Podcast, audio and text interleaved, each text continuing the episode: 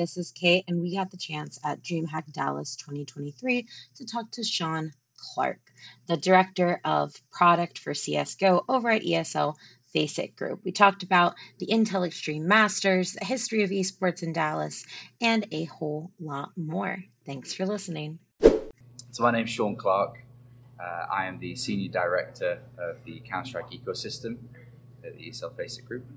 Um, been at the company for 10 years now, um, endemic to esports for 15 or so. Uh, I think I entered it when I was 15 years old and I've been uh, helping build it ever since. That actually goes perfectly into my first question, which was because uh, at the panel yesterday you mentioned yep. coming out of esports into esports as a career in a different way, not as you know a player.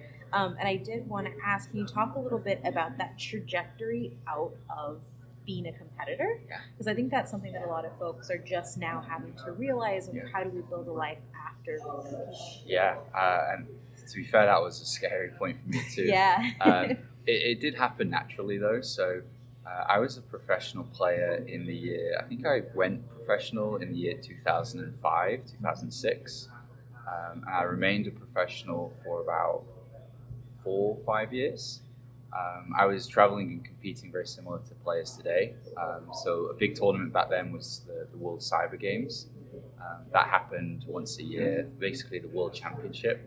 Uh, and to be fair, I think there's quite a few involved in the scene today that were playing back then as well.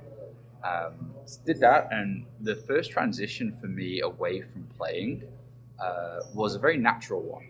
Um, in 2010, live streaming kicked off the first time. It was the the creation and the dawn of um, Justin TV, which then later became yeah. Twitch TV around this time. Um, and it was also at the same time the launch of a couple of huge esport titles in StarCraft 2 and League of Legends. Um, and at the time in 2010, a lot of tournament organizers were looking for someone or anyone that could do the live commentary for the esports events. Um, and so for me, it was um, being English, being native. Yeah. Uh, they were like, "Hey, you can uh, you can speak right. You want a microphone."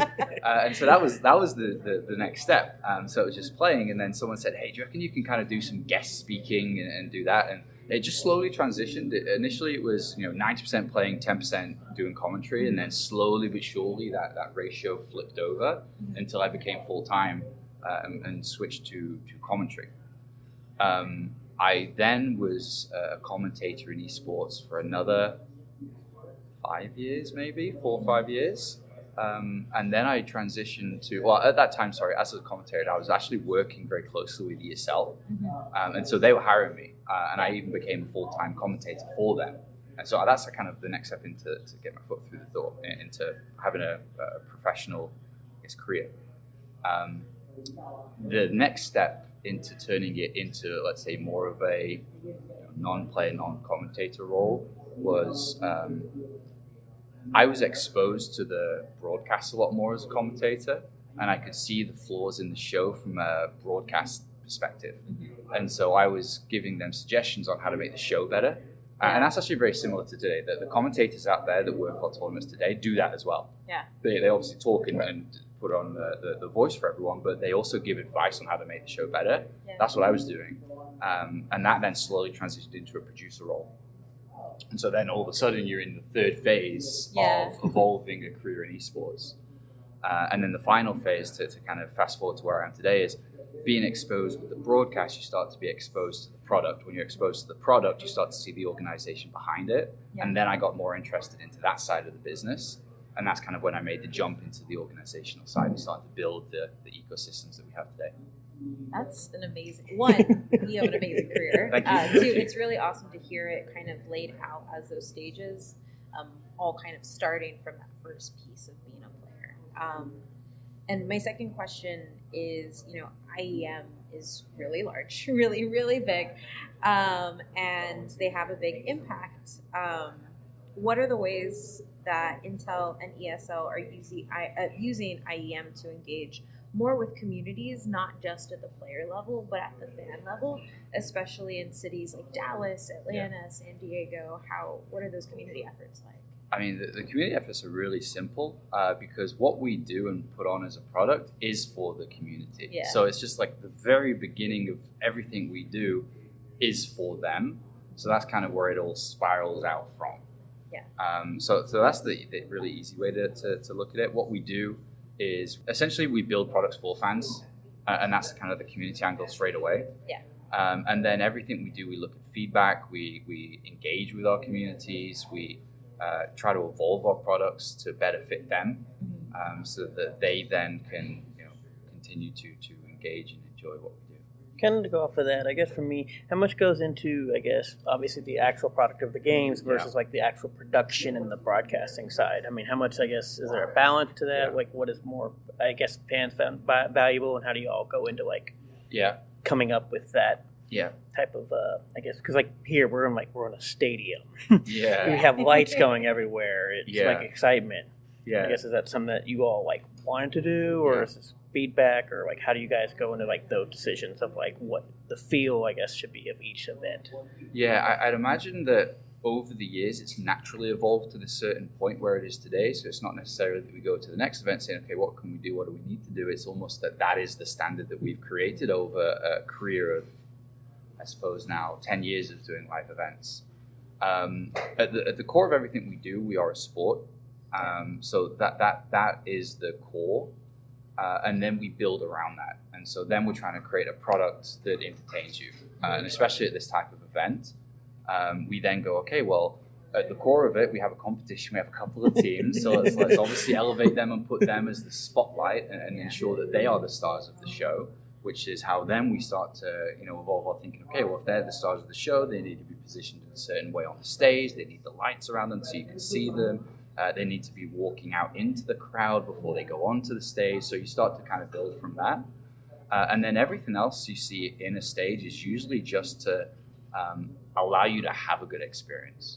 So a screen that's big enough for you to enjoy the game, which is ultimately the product we're trying to put on. Um, the the lights in there is similar to a music show, just to kind of dazzle you, I suppose, Yeah. right? To be like, wow, this is awesome. There's flames and fire and lights. Like, so it, it's all a show.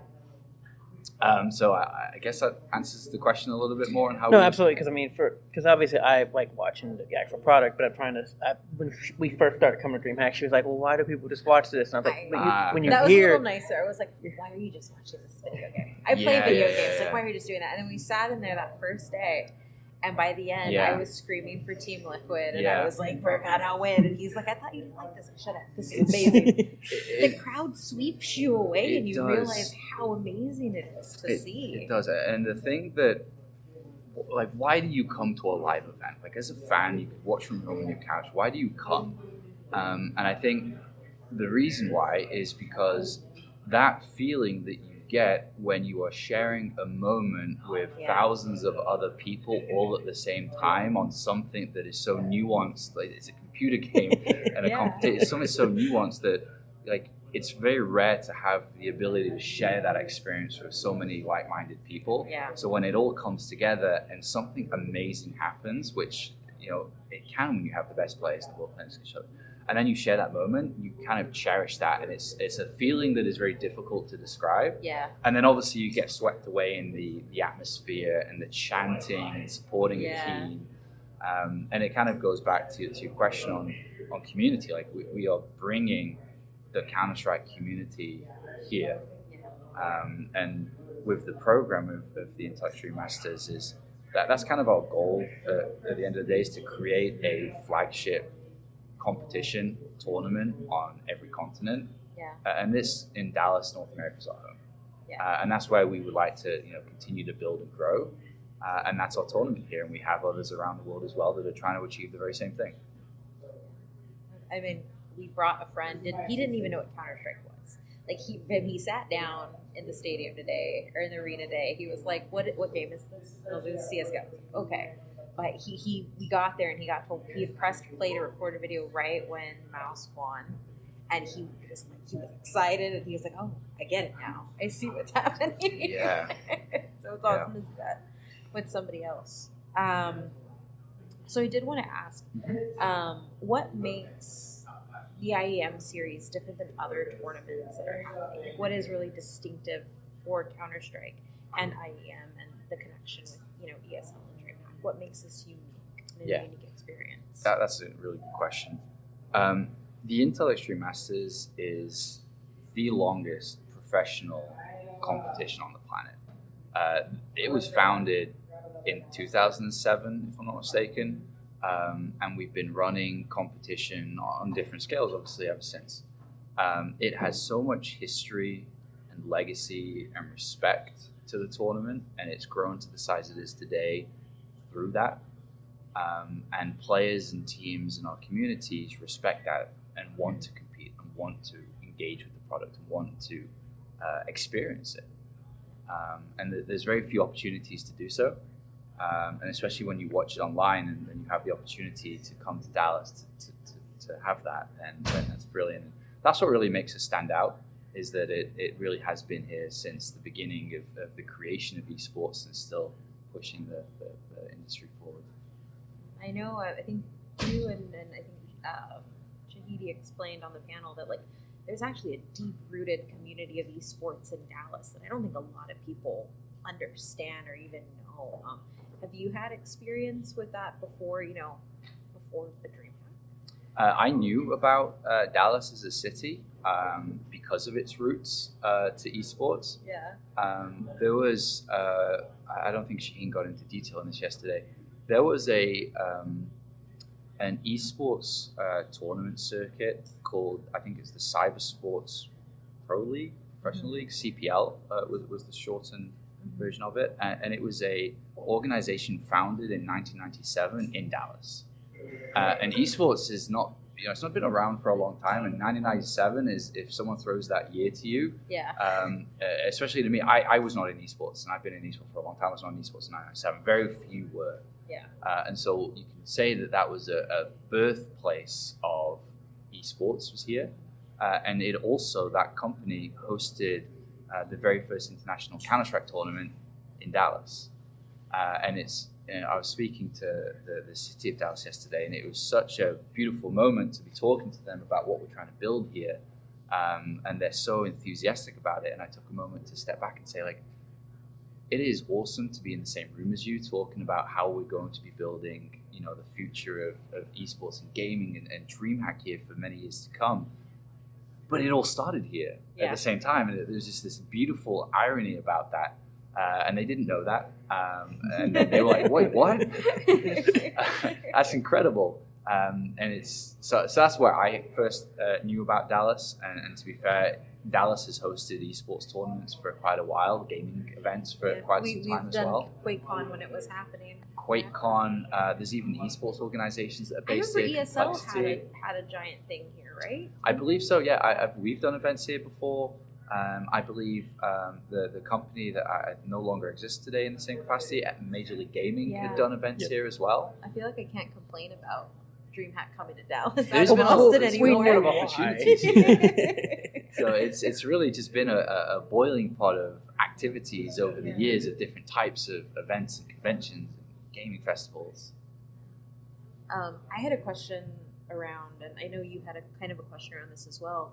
Um, the longevity of Counter Strike Mhm. and like what makes it different than other games because we see esports games kind of cycle out. Yeah. You know, Hearthstone is no longer big. Overwatch is you know floundered. Like you see things come and go consistently in esports, but Counter Strike is is like almost like a constant. Yeah, Um, can you speak a little bit to that longevity, either as a player as now as your side on product? yeah. So for me, uh, there are different, um, let's say, esports genres. Uh, you know, you've got your, your fighting games, you've got your first-person shooters, you've got your strategy games. Um, for me, I, I've thought about this a lot. The very first game that strikes through, I call an original esport. And for me, Counter Strike is the original first person first person shooter game that cannot be toppled very easily. It is a it is an amazing, perfectly created game, and there has been so many games that have come out that have tried to rival it over the years, or even we don't even know about that wanted to try to take it on that never even surfaced. Yeah. Um, it's very difficult to topple an original title. and I think that's that thought is shared across other genres as well. And so I feel that when you look in the MOBA space, you can say that Dota and League of Legends are kind of the Yeah. leading two, um, and they, you know, very difficult to, to overcome them. Uh, I feel like Rocket League has created a genre of its Yes. own, uh, and, and now that's the original, even though it's relatively new. Uh, and I think in strategy games, the, the, the original there is probably StarCraft, and Yeah. it's still probably the best strategy game there is out there.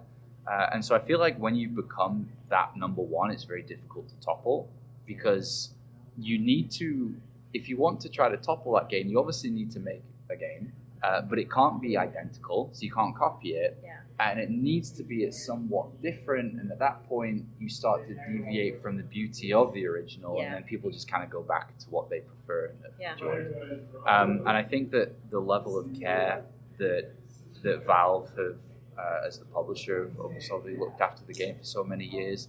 The, the amount of esports tournaments that have continued to, you know, give the game life for many years.